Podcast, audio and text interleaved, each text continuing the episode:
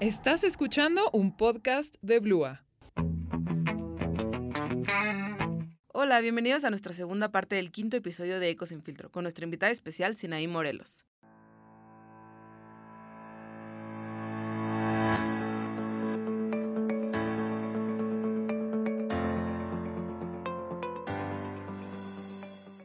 Igual otro tema resonado dentro de esta alimentación son nada más y nada menos que la obtención de vitaminas y minerales y la famosa suplementación.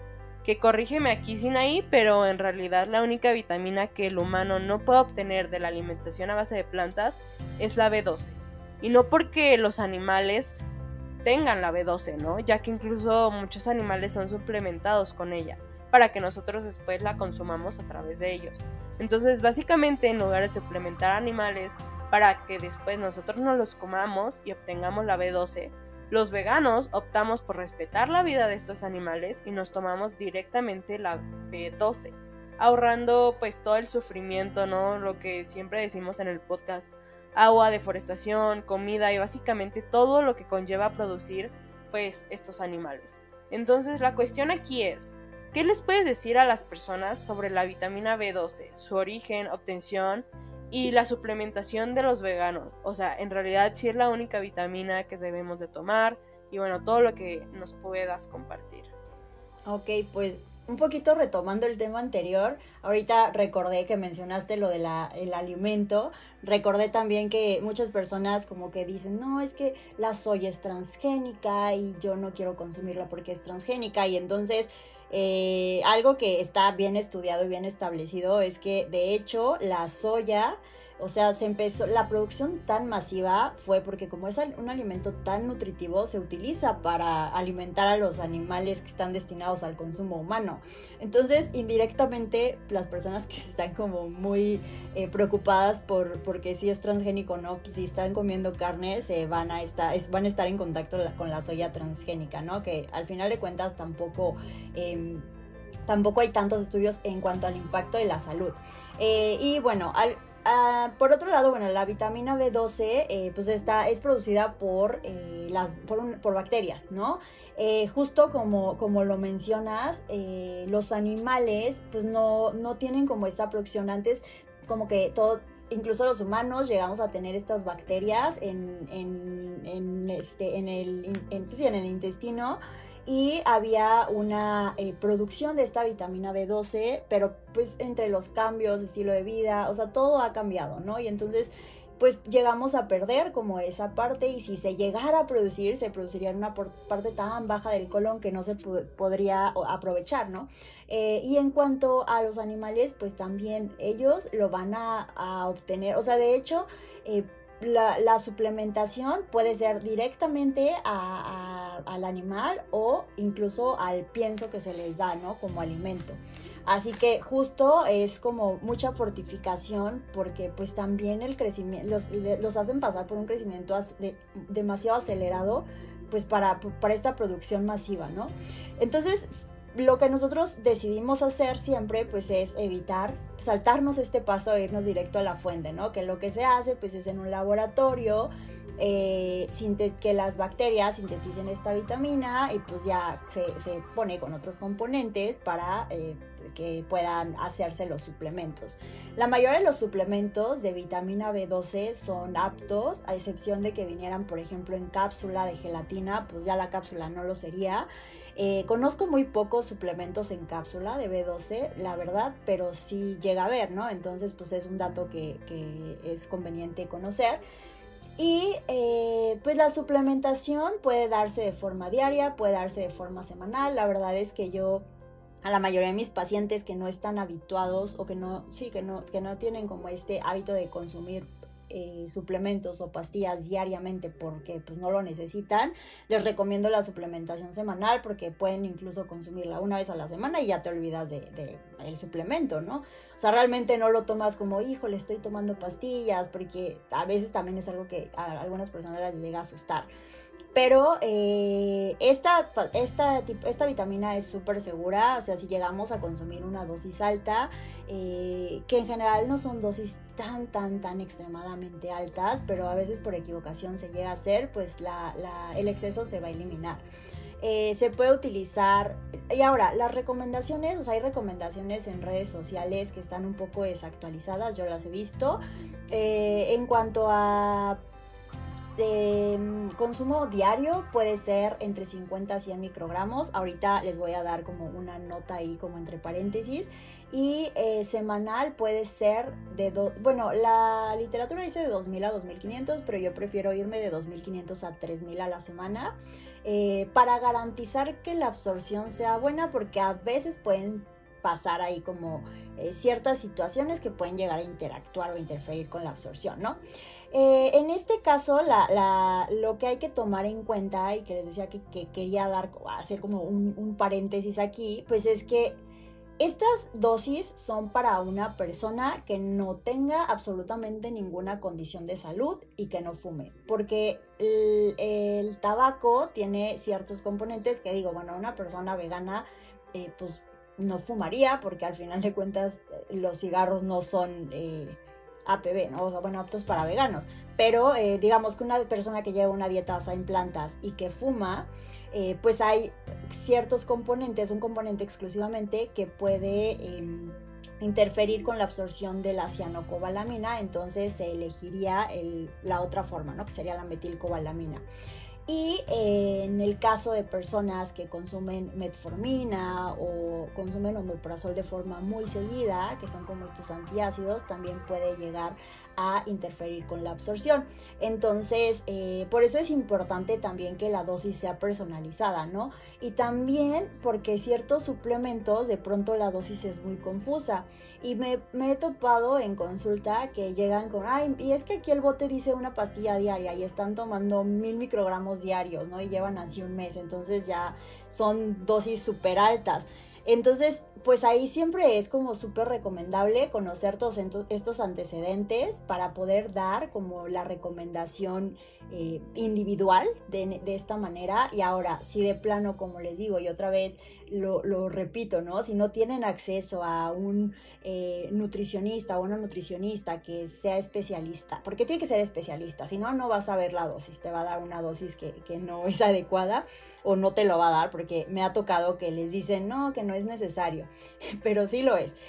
Eh, entonces, eh, aunque consumas alimentos fortificados, es necesario el suplemento de B12 y em, si de plano no tienen acceso ahorita eh, a una nutrióloga, pues pueden comprar el, el suplemento este, de de la, no sé, puedo decir marcas, ya dije hace rato una marca, ¿verdad? Pero no sé si puedo decir, de similares, que es súper económico, que tiene mil microgramos y empezar tomándote dos pastillas, ¿no? Y de aquí a que puedas ir a, a, tu consulta, tal vez te van a ajustar la dosis si es que tienes ahí como eh, algunas cuestiones específicas, pero por lo menos ya tuviste una dosis de mantenimiento. Wow, pues sí, esto, eso está increíble que no lo dejes como súper claro. Eh, y también hablando como en las vitaminas y todo esto, ¿qué recomendaciones nos podrías dar para justamente no sufrir deficiencias y tener una alimentación saludable? Em, porque justo yo he escuchado como muchas cosas y no sé si sean mito o sean verdad, que pues hay como ciertas cosas que puedes no comer para que tengas una mejor como absorción de los nutrientes y todo esto. Y pues yo lo que he escuchado es como que el tomar café eh, después de unas comidas puede ser que afecte esta absorción de minerales como el hierro o la vitamina C. Pero sí, no sé tú, tú qué, qué nos podrías decir sobre eso para que podamos evitar o que podamos empezar a implementar antes de comer. Sí, básicamente son como cuatro cosas que son como muy importantes, ¿no? La primera es que tratemos justamente esto que mencionas del café, eh, evitar el consumo de café o tés tipo té verde, té negro, como ese tipo de tés. Eh, en las comidas, pues puede ser principales, pero también, por ejemplo, a veces como colación de pronto comemos nueces o semillas y que son alimentos que contienen hierro. Entonces el café puede tener interacción con, la eh, con la absorción de hierro y por eso se recomienda pues que te esperes por lo menos una hora, ¿no? Si es hora y media pues es mejor y también que agreguemos vitamina C, algún alimento rico en vitamina C que nos va a ayudar o nos va a favorecer la absorción de, del hierro. Mientras más cantidad de vitamina C pues también ayuda a que se favorezca más la absorción, ¿no?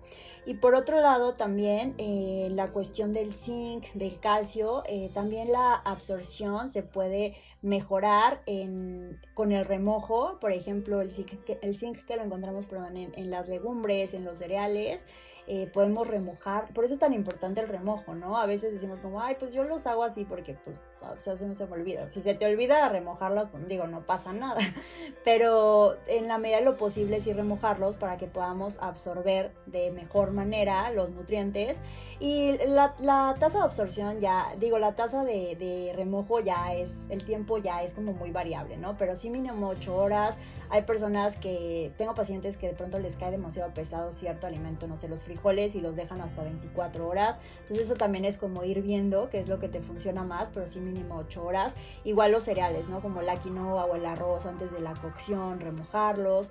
La avena cuando se puede, o sea, no siempre. Si lo hago como tipo este, harina, pues no la voy a remojar porque al final de cuentas ya no va a servir para la, receta, pero eh, cuando se puede también ayuda bastante.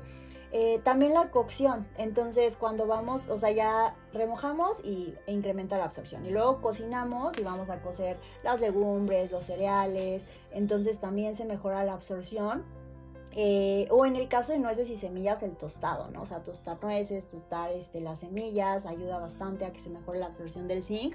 O incluir incluso germinados en, como parte de las ensaladas. los germinados, aunque sea de legumbres, en realidad no cuentan como una fuente de proteína porque se tendrán que consumir cantidades muy grandes para poder tener una buena dosis de proteína.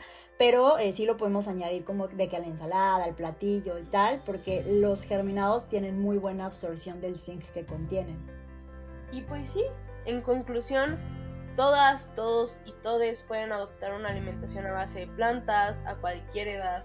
Sinaí nos compartió sus conocimientos sobre cómo adoptar este tipo de alimentación, ¿no? Sin sufrir de las famosas deficiencias, manteniendo una vida saludable y sobre todo, lo más importante aquí en el veganismo, libre de crueldad animal. No olviden que lo más recomendable es informarse, informarse, cuestionarse, siempre seguir cuentas de nutricionistas como Sinaí.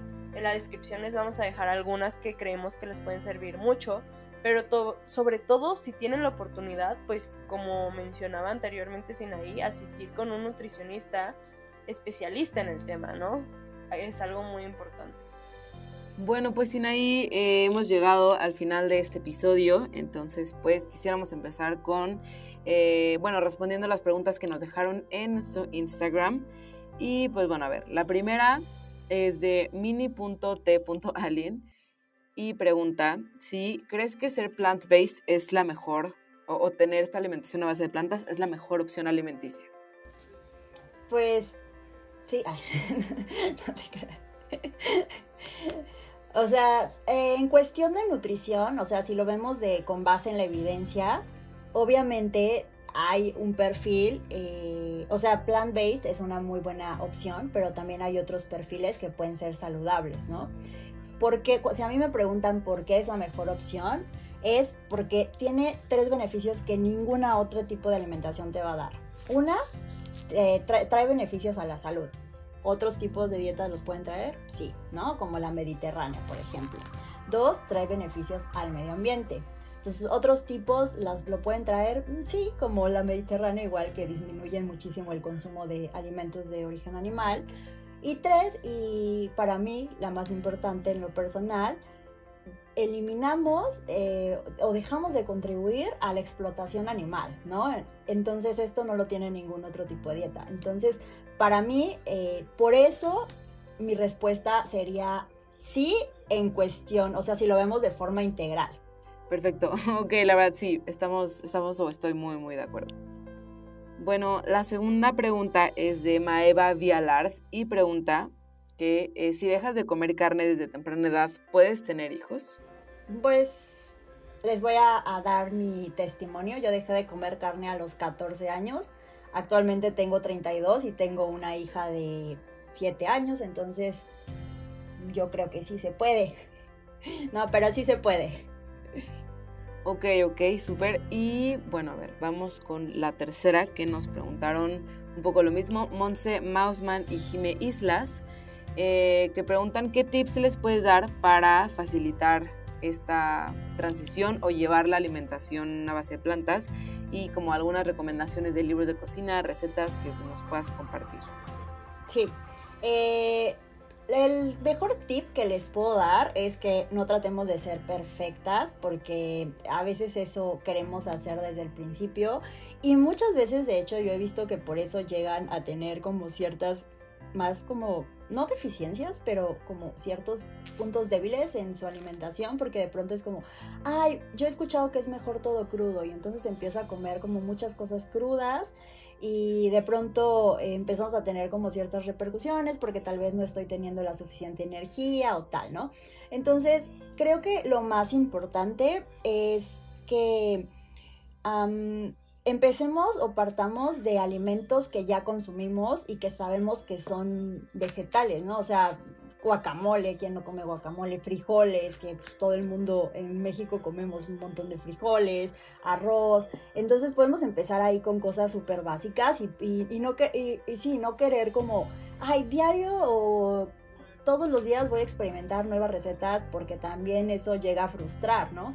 Entonces, como tratar de adaptar lo que regularmente comes a, vegetal, ¿no? O sea, si comes chilaquiles, ah, ok, pues voy a hacer mis chilaquiles, le voy a poner mi queso vegano y los voy a acompañar con seitán enchilado, o los puedo acompañar con frijoles o con tofu revuelto si es que lo acompañabas con huevo. Entonces, hacer las sustituciones es como lo más fácil, ¿no? Eh, desafortunadamente todavía no hay tantos lugares como quisiéramos que tengan opciones, pero hay muchos lugares donde se pueden veganizar, ¿no? De pronto, este pues puedes pedir como unos molletes sin mantequilla que a veces le ponen en el pan y sin los lácteos, ¿no? Y de pronto pues ya tú pides un guacamole aparte si vas a algún lugar a comer y pues ya lo, lo veganizas y pues sabe bastante bien. Entonces puedes como veganizar y otra cosa también es que no le tengan miedo a las carnes vegetales. Eso también está como súper... Em, de pronto como satanizado, yo consumo bastante porque son muy prácticas. Hay algunas que tienen bastante buena calidad eh, y que son marcas mexicanas, ¿no? Aquí tenemos a Santé, tenemos este Plan Squad, tenemos a Benji que también hace como salchichas, pero justo me, me mandaban como su información porque ellos como que decían es que nosotros el colorante que utilizamos es a base betabel.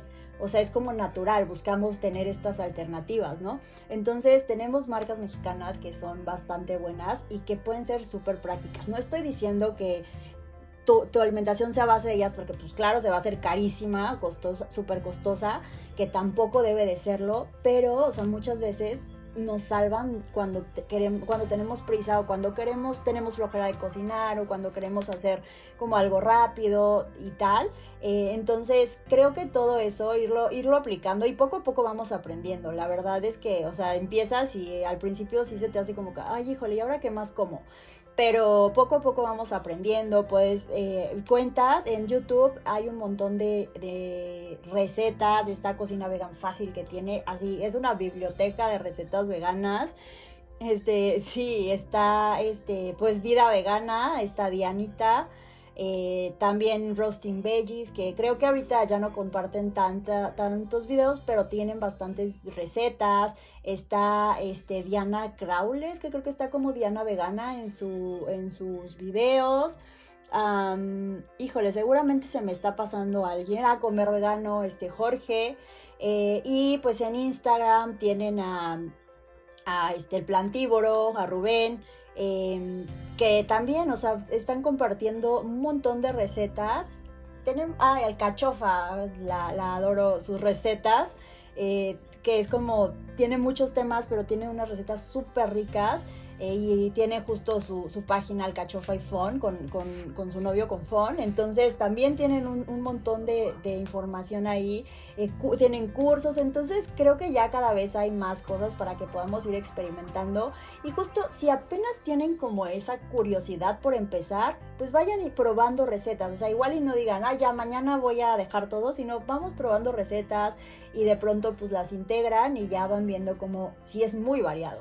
Ay, wow, sí, de verdad, justo yo siempre he querido meterme a los cursos de alcachofa porque en serio son buenísimos. Siempre digo, al próximo de postres sí entro y no lo he hecho, pero espero, espero pronto lograrlo. Shout out a alcachofa y a el plantíbulo, que amamos, ya que vengan de invitados. Y bueno, ya como dos últimas preguntas, nos mencionabas que se puede tener una alimentación a base de plantas a cualquier edad, ¿no? Pero siento que un estereotipo y otra de las preguntas que nos hicieron de Mafer García es, ¿la alimentación a base de plantas puede ser para todos? ¿O hay gente que simplemente no puede? Hablando específicamente de enfermedades o TCAs, que tú nos pudieras compartir si hay alguien que simplemente no la puede practicar este tipo de alimentación, ¿no? Bueno, específicamente en enfermedades, en algún momento sí, en, en el máster que tuvimos, que bueno, en el, en el, que estuve de nutrición eh, vegana y vegetariana, eh, que ahí hay, hay, muchos, este, pues muchos de los profesores eh, practican en el área clínica. Yo la verdad es que no estoy en el área clínica, me voy más por lo deportivo y por la parte mamá, este, bueno, embarazo, niños y así. Eh, pero eh, sí nos expusieron como un par de casos, pero fueron casos y nos dijeron que han sido súper aislados. O sea, que son y que después de, o sea, fue mucha prueba y error. Fue, a ver, hay que hacer esto, hay que hacer esto, hay que hacer esto. O sea, fue mucho tiempo de estar experimentando y que llegaron a la conclusión de que, ok, bueno, no se puede, 100%, pero sí se puede un 90%, ¿no? Entonces es justo lo que platicábamos hace rato, o sea, dentro de lo posible, en este caso, pues tal vez para tu salud, en lo posible está pasando esto. Eh, y pues platicarlo muy bien, pero es súper raro, o sea, es súper, súper raro. Y en cuestión de TCAs, aquí creo que es, bueno, es como algo muy delicado, porque al final de cuentas, una de las, digamos que como... Eh, pues las nutriólogas que tienen experiencia en, en, TCAs, yo no la tengo aún porque sí me interesa bastante, pero eh, una, una, de las cuestiones por las que tal vez no sea tan bien visto es porque hay restricción de algunos alimentos, pero eh, esta restricción no es por restringir los alimentos como alimentos, sino más bien restringir a los seres sintientes, o sea, es como una restricción diferente, eh, pero cuando es a nivel de postura ética. Eh, y la, el, el, problema es que, pues sí, lamentablemente algunas personas se han escudado detrás de la dieta basada en plantas para esconder trastornos, para tratar como de, sí, para, para justamente esconderlos o, o para poder tener esa justificación de restringir ciertos alimentos y eso pues se ha estudiado, ¿no? También porque pues se ha asociado. Pero al final de cuentas creo que cuando es una postura, o sea, cuando es por postura, siempre se puede hablar con la nutrióloga que te esté llevando este tratamiento integral para explicarle que no es porque restringas alimentos, sino porque restringes a un ser. O sea, eliges no comer a un ser, o sea, no, no, no lo ves como alimento. Ok, pues sí, la verdad es, es un tema que sí consideramos igual bastante complicado y justo es algo que habíamos pensado como en algún momento eh, hablar sobre ese tema, pero sabemos que tenemos que prepararnos bien y pues traer un invitado como que, que en serio podamos confiar en lo que nos dice, pero sí nos encantaría como que volver a, tomar, a tocar ese tema. Y pues por último ya, la quinta pregunta es de Monse Chávez que pregunta si consideras que es caro ser vegano, que es lo que todo el mundo cree, ¿no? A mí de verdad muchas veces me han preguntado, oye, ¿y no es caro? Y, pues sí se cree por muchas cosas, pero no sé, ¿tú qué nos dirías? Pues depende de las elecciones que tengas, ¿no? Como les digo, si obviamente te vas a basar en productos como eh, que son como más prácticos, carnes vegetales y tal, pues sí te va a salir más caro porque pues hay de todo, de todos los precios, ¿no? Pero pues no, o sea, no es como que realmente sean necesarios. Obviamente tú puedes comprar tu harina de gluten y hacer tu seitán en casa y te va a salir súper económico y te va a salir un buen. Tú puedes hacer tu harina de garbanzo moliendo tu garbanzo y no la vas a tener que comprar porque pues ya hecha te sale bastante caro. Igual que la harina de avena, ¿no? Que yo no he entendido eso nunca porque la gente compra harina de avena en lugar de molerla, pero hay gente que lo hace. Y sale súper cara, o sea, si lo comparas con el precio de la avena. Eh, pero sí, o sea, justamente depende de, cómo lo que vayas a consumir. Si, por ejemplo, te basas en consumo de frutas y verduras de, estación, locales, eh, si, te, si te basas este, de temporada, pues si te basas en legumbres, haces el, eh, tu seitán, compras tu tofu de forma artesanal, hay tiendas, por ejemplo, en la Ciudad de México que lo venden cuando, bueno, cuando se puede, te sale todo mucho más económico. Lo que yo sí recomiendo bastante, y eso la verdad es que sí es importante eh, desde mi perspectiva, es el consumo de las leches vegetales fortificadas. O sea, si van a ser como un gasto extra en algún alimento como así, como más procesado, que sea la leche vegetal fortificada, porque viene con mucho calcio. Y si encontramos calcio en otras fuentes, o sea, crucíferas, legumbres y tal, pero la disponibilidad tal vez no es tan buena. Entonces, el consumir la leche vegetal lo que hace es que ya nos aseguremos de una buena cantidad de calcio. Y, digamos que si tendría que elegir un producto así como para, de, como extra, que le tenga que destinar más presupuesto, para mí sería ese, ¿no? Porque, porque pues es como el beneficio que te da es, es bastante bueno. Pero en realidad, o sea, si te vas como por ese lado, incluso ya encontramos suplementos súper económicos, ¿no? Incluso está la el, un complejo B que venden a igual en la farmacia similares, que es mucho más económico si pon no, tiene, no, no, te, no tienes el acceso en ese momento de el suplemento de mil microgramos, que es el, el, que está más grandecito, hay otro que cuesta como 20 pesos y te dura todo el mes, entonces pues tal vez ese desembolso es más pequeñito eh, y, y, también te puede, te puede este, ayudar a cubrir perfectamente el requerimiento, entonces creo que depende de dónde lo veas. Y también ya comparando precios ahorita con todo el tema de la inflación y tal, o sea, son como bastante similares, ¿no? Simplemente cambias de, de alimentos. Sí, sí, sí, la verdad sí consideramos que es tan caro como tú quieras hacerlo, ¿no? La alimentación basada en plantas, pues es eso, son verduras, legumbres, este, nueces, todo esto, pero pero si quieres sustitutos de queso, de crema eh, y todo esto, pues, pues evidentemente puede subir de precio y, pues si termina siendo tan caro o tan barato como tú lo quieras hacer. Sí, totalmente. Y bueno, ahora sí ya llegamos al final final de este episodio.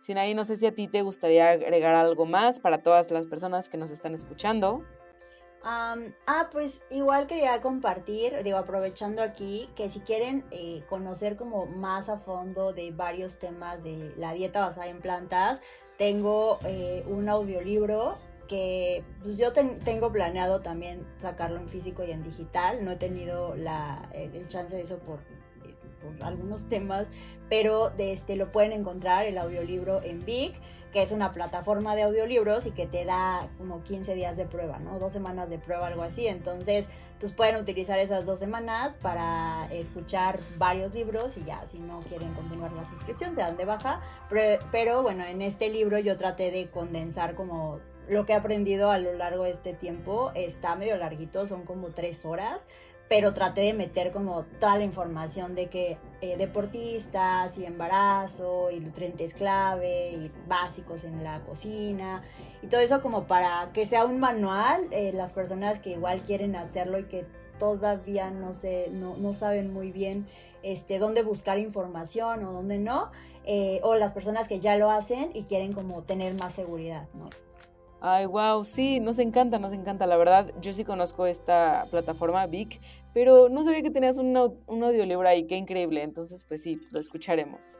Y bueno, de verdad que muchas gracias de nuevo por acompañarnos el día de hoy. Ha sido un honor poder difundir esta información. Realmente como veganas nos necesitamos para lograr este cambio que queremos ver en el mundo. Como siempre decimos, la información ha sido difundida. Dejemos de poner excusas y mejor comencémonos a hacer cargo del planeta y sus habitantes. Y bueno, les comentamos que ahora nos estaremos escuchando todos los lunes a las 5 de la tarde en lugar de los jueves. No olviden de seguir a Blue Media, la increíble casa productora que hace todo esto posible. Le encuentran como arroba Blue Media en Instagram, TikTok, Twitter y claramente a nosotras en YouTube, Spotify y Apple Podcast como Blue Podcast para que no se pierdan ninguno de nuestros próximos episodios. También vayan a escucharnos en nuestra cuenta de Instagram arroba ecosinfiltro. Asimismo, en la descripción les dejaremos las redes y formas de contacto de Sinaí para que vayan a seguirla y se informen cada vez más. Pues bueno, Sinaí, mil, mil gracias otra vez por darnos tu tiempo, tu conocimiento, todo. Y nos encantaría tenerte por aquí nuevamente. Eco Sin Filtro tiene las puertas abiertas para ti. Al contrario, muchísimas gracias a ustedes. Mil, mil gracias y a todos gracias por querer ser parte del cambio. Bye. Bye. Esto fue la segunda parte de nuestra entrevista con Sinaí Morelos. Gracias por escucharnos.